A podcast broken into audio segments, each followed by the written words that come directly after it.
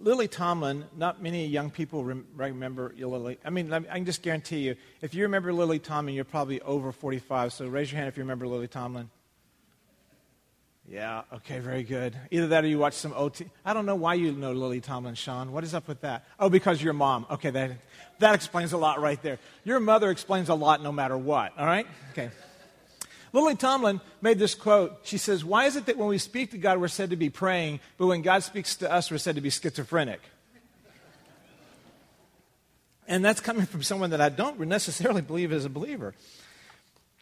Newsweek reported several years ago that 13% of Americans who say they're agnostic or atheists, one, 13% of Americans say they're agnostic or atheists.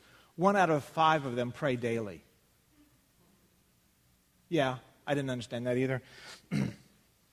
and then there is a professor, Luhrmann, of anthropology at Stanford University. She wrote a book called When God Talks Back Understanding the American Evangelical Relationship with God.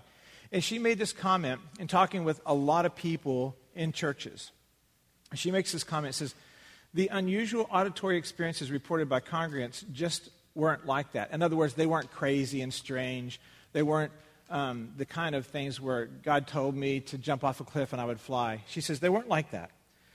Matter of fact, these type of experiences were very rare. Most people said that they had one or two in their lifetime, but if they had one at all. And they were brief. They were just words. They were pleasant. Well, this morning, our text is in 1 Samuel. So open up your Bibles to 1 Samuel. And we're going to be hearing the story of a young man who heard from God. So open up there. We're going to be in chapter 3, and we're going to read the first 10 verses there. I'm going to be reading from the New American Standard, so if you're reading from something else, just, you know, well, let's all end in verse 10 together, all right? Now, the boy Samuel was ministering to the Lord before Eli, and the word from the Lord was rare in those days, and visions were infrequent. And it happened at that time, as Eli was lying down in his place, now his eyesight had begun to grow dim, and he could not see well. And the lamp of God had not yet gone out, and Samuel was lying down in the temple of the Lord where the ark of God was. That the Lord said, called Samuel, and he said, Here I am. And then he ran to Eli and said, Here I am, for you called me. But he said, I did not call you. Lie down. So he went and laid down. And the Lord called again, Samuel. And Samuel rose, and he went to Eli and said, Here I am, for you called me. But he answered, I did not call you, my son. Lie down. Now Samuel did not yet know the Lord, nor had the word of the Lord been revealed to him. So the Lord called Samuel for a third time. And he arose and he went to Eli and he said, Here I am, for you called me. And Eli discerned that the Lord was calling the boy. And Eli said to Samuel, Go lie down. And it shall be, if he calls you, that you shall say, Speak, Lord, for thy servant is listening. So Samuel went and lay down in his place. And then the Lord came and stood and called at it as other times Samuel, Samuel. And Samuel said, Speak, for thy servant is listening. Samuel was the son of Hannah. Hannah was a woman who was unable to bear children, and she pleaded with God to be able to do so. God granted her favor and gave her a son named Samuel. And in her great gratitude, she dedicated Samuel to service for the Lord.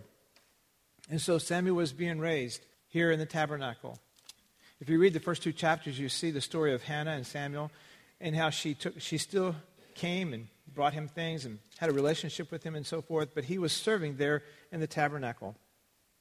He lived there and he served underneath the leadership of Eli, an old, old priest, and two evil sons, literally evil sons. You'll see that Eli, and you see there, he is so old that his eyesight has begun to dim. And our text today records God calling Samuel eventually to replace Eli, if you were to continue to read the text. Now, when you, when you read this story, when you hear it, what are some of your thoughts about it? What's some of your reactions? What pops out? I mean, it's not like it's a long text. You know, it's basically it's like he says, Speak, for your servant is listening. What is something, what's, what strikes you about that? Karen? Yeah, it took four times for him to get it. All right? That's not very many compared to me. Anyone else? Yeah, Kevin? He needed help to understand what was happening. Great. Yeah. Yeah. Anyone else? Terry? Eli was an old priest, but it took him four times. yeah, really. He, she said Eli was an old priest, and it took him four times to understand what was happening around him. Yeah, exactly. Exactly. Anyone else? Don't you wonder whether we have ever had God call us and we didn't recognize his voice? Hearing an, an, an audible voice, I think, is rare. I, I don't know that it happens an awful lot. That's what this professor found in talking to evangelicals, people in churches, that they didn't really hear an audible voice very often ever. And yet people talked about being led by God. And I think having that impression, having that think when you just you just know this is the right thing you're supposed to do, or know that you should not be doing this, or whatever the case may be, having those experiences is much more common. And for our time today, I don't really want us to consider how many of us have heard from God literally speak to us necessarily. We're not going to explore what we might do to encourage God to speak to us either, because when you look at this passage, often that's what some people do with it. It's like, how can we hear from God more often? The, the fact of the matter is this we hear from him as much as we want to. Instead, today, what we're going to do is we're going to talk about how people respond to him. How we respond to him. God spoke in this manner to a few people. He spoke to Abraham in Genesis 22. He spoke to Jacob in Genesis 46. He spoke to Moses in, in Exodus 3, and Isaiah in 6, and Ananias in Acts. But we're not talking about that. I really want us to talk about what we already begun, and it's like focusing on the reaction of the boy. Now, I would, I would characterize his reaction as would you say it was complete? I mean, he didn't, he didn't, I, I just got to tell you, when my kids were waking me up in the middle of the night, I didn't jump up and say, Here I am, what can I do for you, son? I said, I'm supposed to be loving you right now. What can we do to get you to be quiet so I can go back to bed? It's like being woken up in the middle of the night is not a pleasant thing. Can you imagine Eli? It wasn't me. Go lay down, you know. But this, this young boy's response is recorded as being each time he got right up and said, What do you need? Here I am. His response was complete. His response was agreeable. His response was immediate. His response was eager. It was uncomplaining. That stood out to me because I'm just so complaining. And, and before we talk more about Samuel, let's realize what God did in the story. God came to Samuel. Do you remember our first topic we talked about here in this series? Genesis 3. God went into the garden and said, Where are you? And we talked about that God is always seeking mankind. And here, I just want to point out to you here we are again in another story from the text or from the scripture, and God again is going after. He's the one pursuing, He's the one that came to Samuel in here. And so I just wanted us to notice that. He, he went out in Genesis and said, Adam, where are you? And in that case, Adam hid. But in this case, this young boy goes, Here I am. And pe- people seem to have certain reactions to God when he does call their name. They tend to disbelief or disobey. Look at Samuel's response is more unique than typical. So, for instance, in Moses' case, his response was disbelief. You know, if you were, if you were to go to um, um, Exodus chapter 4, um, and just look at, at Moses' response there. Moses, you know, God approaches him while he's out tending the sheep. And he's there in the desert, and God chooses to get his attention through a burning bush. God begins to tell him his, his desire for him to go and serve, for his desire for him to go and bring the children of Israel back out of Egypt. So he gives him the task, and he says, You're going to go, and you're going to do this, and you're going to be my witness. Verse 8, he says that in chapter 4 of Exodus. And the first thing that Moses does, he goes, Me? You're asking me? In verse 10, he says, Please, Lord, I've never been eloquent, neither recently nor. He's kind of like, I've never talked well. I never talked well in the past. I don't talk well now. I won't talk well in the future. I've never done that. You, you, you've spoken to me. I'm slow of speech, I'm slow of tongue. And then in verse 13, God explains to him. He goes, Who made man's mouth? Who makes him dumb? Who makes him deaf? Who makes him see? Who makes him blind? It's me. And then he goes, Now go, and I will be your mouth. Moses says, Please, please don't send the message with me. Send it with anyone else you want to. Don't send it with me. He, he is in disbelief that he could be the one that God was going to choose to operate through him. How often have we been like that? How often have we just simply not believed that God has asked us to do something? Can you think of a time when you believed that you had that little impression? When you are sensing something and you really wish God would audibly say it so you wouldn't have any uncertainty? Now, let's just pause right there. We think that, don't we? Matter of fact, who was I talking to this week? And they just said, I just wish God would skywrite it. You know, I just wish God would skywrite it, and then I would know. You want to know something? Think about this. Moses is standing in front of a talking, burning bush. I mean, like, how much more obvious do you need? It's a bush that's on fire and not being consumed, and it's talking. And we would say, I just wish God would put a message in the sky. And so, even when we have talking, burning bushes, we still say, You can't mean me. You can't really believe that I'm the one who's supposed to go do this. We still, I mean, even we have the most unnatural, miraculous movement of God, we still find a way to argue with Him. Disbelief. It is disbelief. Now, and when we do that, you, you see it in the passage here, but when we do that, what are we doubting? What are we really disbelieving? We're not disbelieving that God could use us as much as, or, or that we are the right person. We're disbelieving that God could use us, that God could do something through us. Because even God says that. God cuts right to the chase in chapter 4 of, of Exodus, verse 10. He goes, Who made man's mouth? Who made him deaf? Who made him dumb? Who made him seeing? Who made him blind? I did. And so, if I can make a man deaf, if I can make him blind, if I can open his eyes, if I can loosen his tongue, if I can open up his ears, if I can do all that, can I not make you eloquent? And Moses says, I don't think so.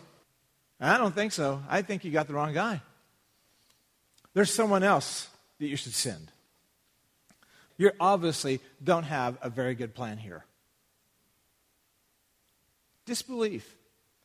When we hear from the Lord, we often disbelieve. And it's not disbelief, and really, we say it's about us. We really do. We say, well, I've got this checkered past, and God would never use me. We say, oh, well, I've never been to seminary, God would never use me. We say, you know what, I don't have time, God would never use me. We have all these reasons why we are the wrong person. And really, what we're saying in all those things is, is it not that we're the wrong person, but God couldn't possibly do anything through me. We're saying more about Him than we are about ourselves. The other thing that we often do is disbelieve, disobey. Jonah is our example of that. You know the story of Jonah? He's a great example of disobedience. Obviously, God spoke to him, and he did not doubt God's message at all. Not at all. There's no disbelief in this story at all. Jonah hated the people of Nineveh. That's, you know, that's what he was told to do. He was told to go to Nineveh, the arch enemy of Israel. Go to Nineveh and preach repentance there. Ask them to seek forgiveness. Jonah hated Nineveh so much that he couldn't see himself obeying God. He just couldn't see it happening. And he knew that if he went and he preached that message and anyone in Nineveh did repent, that God would forgive them. There is nothing about Jonah's story that's disbelief. He knew God would do it, he knew God could do it, and he knew that God would forgive them, even though they were really terrible, violent, horrible people. He believed in God, and he hated Nineveh so deeply that disobedience was his only choice in his mind. Do any of us dislike? None of us would say we hate. We're too, we're too good Christians for that. None of us would say we hate somebody. But we could often say, I don't enjoy them. I don't like them. We come from different backgrounds. Hey, I'm using those words because I've said them. And those are the very words we use to disobey God. It can also be not so much uh, uh, not liking someone or even hating them that causes us to disobey God. It can also be hatred of something. I don't like the center. I don't like Center City. I don't like to go down there. I'm not going to go. I'm not going to send my kid down there. I'm not going to go. I don't want to be uncomfortable. I'm not going to do that. I don't want to be persecuted. I don't want to be ridiculed. I don't want to be embarrassed. I'm not going to do that. Now, then, that embarrassed one, that one right there, is the one that we struggle with the most. I don't want to be labeled like people label Christians on TV. We often don't stand out, stand up, speak up, and do. What we know is the right thing to do because it can be embarrassing. Who of us, who among us hasn't experienced that? When you answer yes to that, you just put yourself in the same category as Jonah. It's not that you didn't disbelieve God, it's that you disobeyed him. You were like Samuel. You did hear from him, maybe not audibly, but you did hear from him. And you believed him, but you chose to disobey. Crossing says that we exist to be and make committed followers of Jesus Christ. Well, one of the things that committed followers of Jesus Christ do is we want what God wants. It says followers. That's, that means you follow him. That means that he leads and you go behind him. That means when he goes to Center City, you go there too. That means when he goes to that person that you don't enjoy so much, that you go there too. So committed followers go where he leads. Committed followers are people who don't let conflict out there and simmer. They are because God is always leading us toward reconciliation. Committed followers don't leave needs unmet because it's uncomfortable, because he's going there to meet those needs. Committed followers of Jesus, they, they do what he wants to do, they say what he wants to say, they think the way he wants to think. Matthew 6:33 is this great umbrella passage that we could live our lives by very easily. Passage just simply says, "Seek ye first his kingdom." In other words, do what he's doing, follow him where he leads, go where he goes.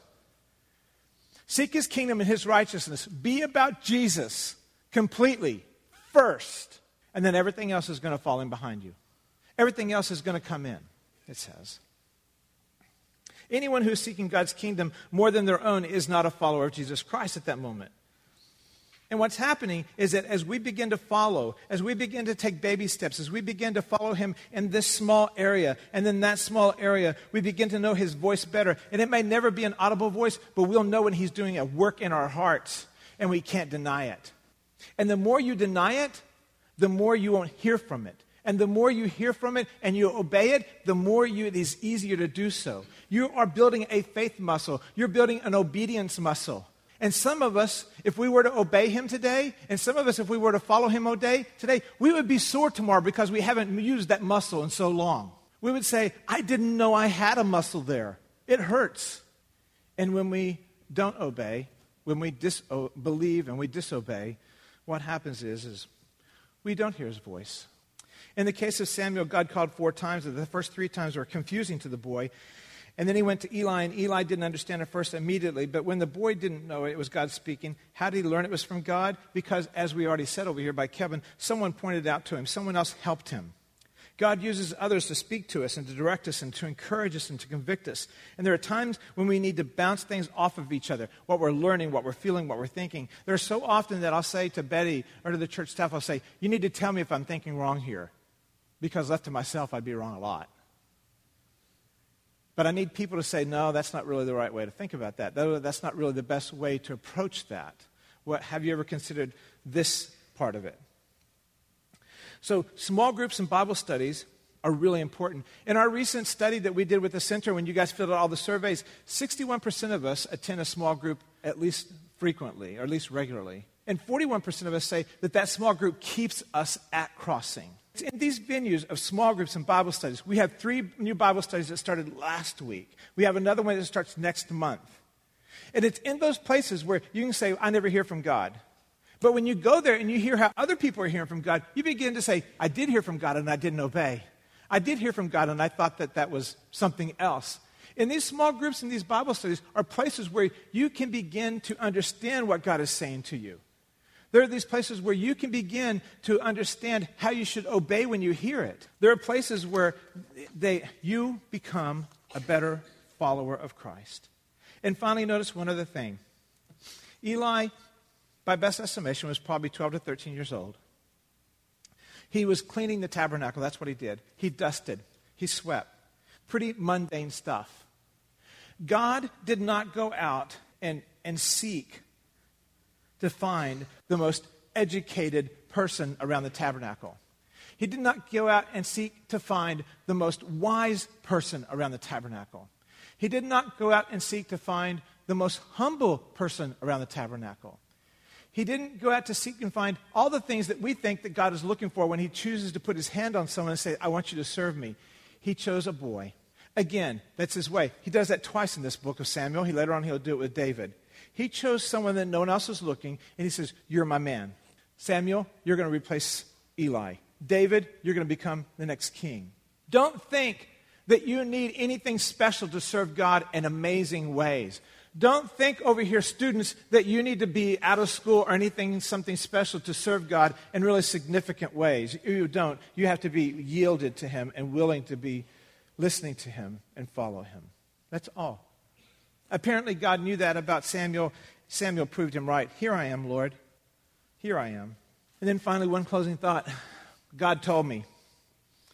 I'm just going to take care of this real quick. I got to tell you, the most fearsome thing a pastor can hear is someone walk through the door and say, God told me. What do you do with that card? God told me. God told me that this is what I'm supposed to do. Does that align with the Bible? God told me that I'm supposed to date that person. That person doesn't know Jesus. That doesn't align with the Bible. I don't think God told you that. Is it affirmed by leadership? Does it build relationships? Does it build unity in the church or in your small group, or does it divide? Does it honor your relationships and your obligations? God never tells you to do something that takes you out of your family, takes you out of serving Him to do something else. It just doesn't work that way. Your first obligation is to your family. Your first obligation is to disciple them or obey your parents, whatever the case may be. God does not tell you to do something that's going to be counter to his word or to the leadership of your local church. You can talk to me later about that if you want to, because I'm sure other people have different opinions about that. But that's what I believe Scripture teaches, and that's how we've handled things here at Crossing very often. So, can you imagine a life, what it would be like for us as individuals, as a church, if our mantra was, Speak, Lord, your servant is listening? Can you imagine what it'd be like for you and your family if, you know, at the dinner table or at the breakfast table, someone came and says, I think this is what God's telling me, and at the table you guys pray about that? Can you imagine what it'd be like in your small group and your Bible study, and you say, What's God telling you? And we begin to train each other. We begin to expect each other to hear from Him. And then not just to hear from Him, but then to obey. And you have a small group of people, your family, your Bible study, your small group, whoever it may be, the worship team, whoever it may be, who says, That's great. What are you going to do with it now? Can we pray for you about that? Can we walk with you in that way? Can we encourage you there? I, got, I told you before, I don't do this alone. I can't do this alone. I need a small group with me. I need someone that talks to me. I need someone who sits across the table and says, You're absolutely crazy. This is what it, this is that God would never say that. You need to rethink that. Or they'd say, You're in sin if you don't do that. You need to do that.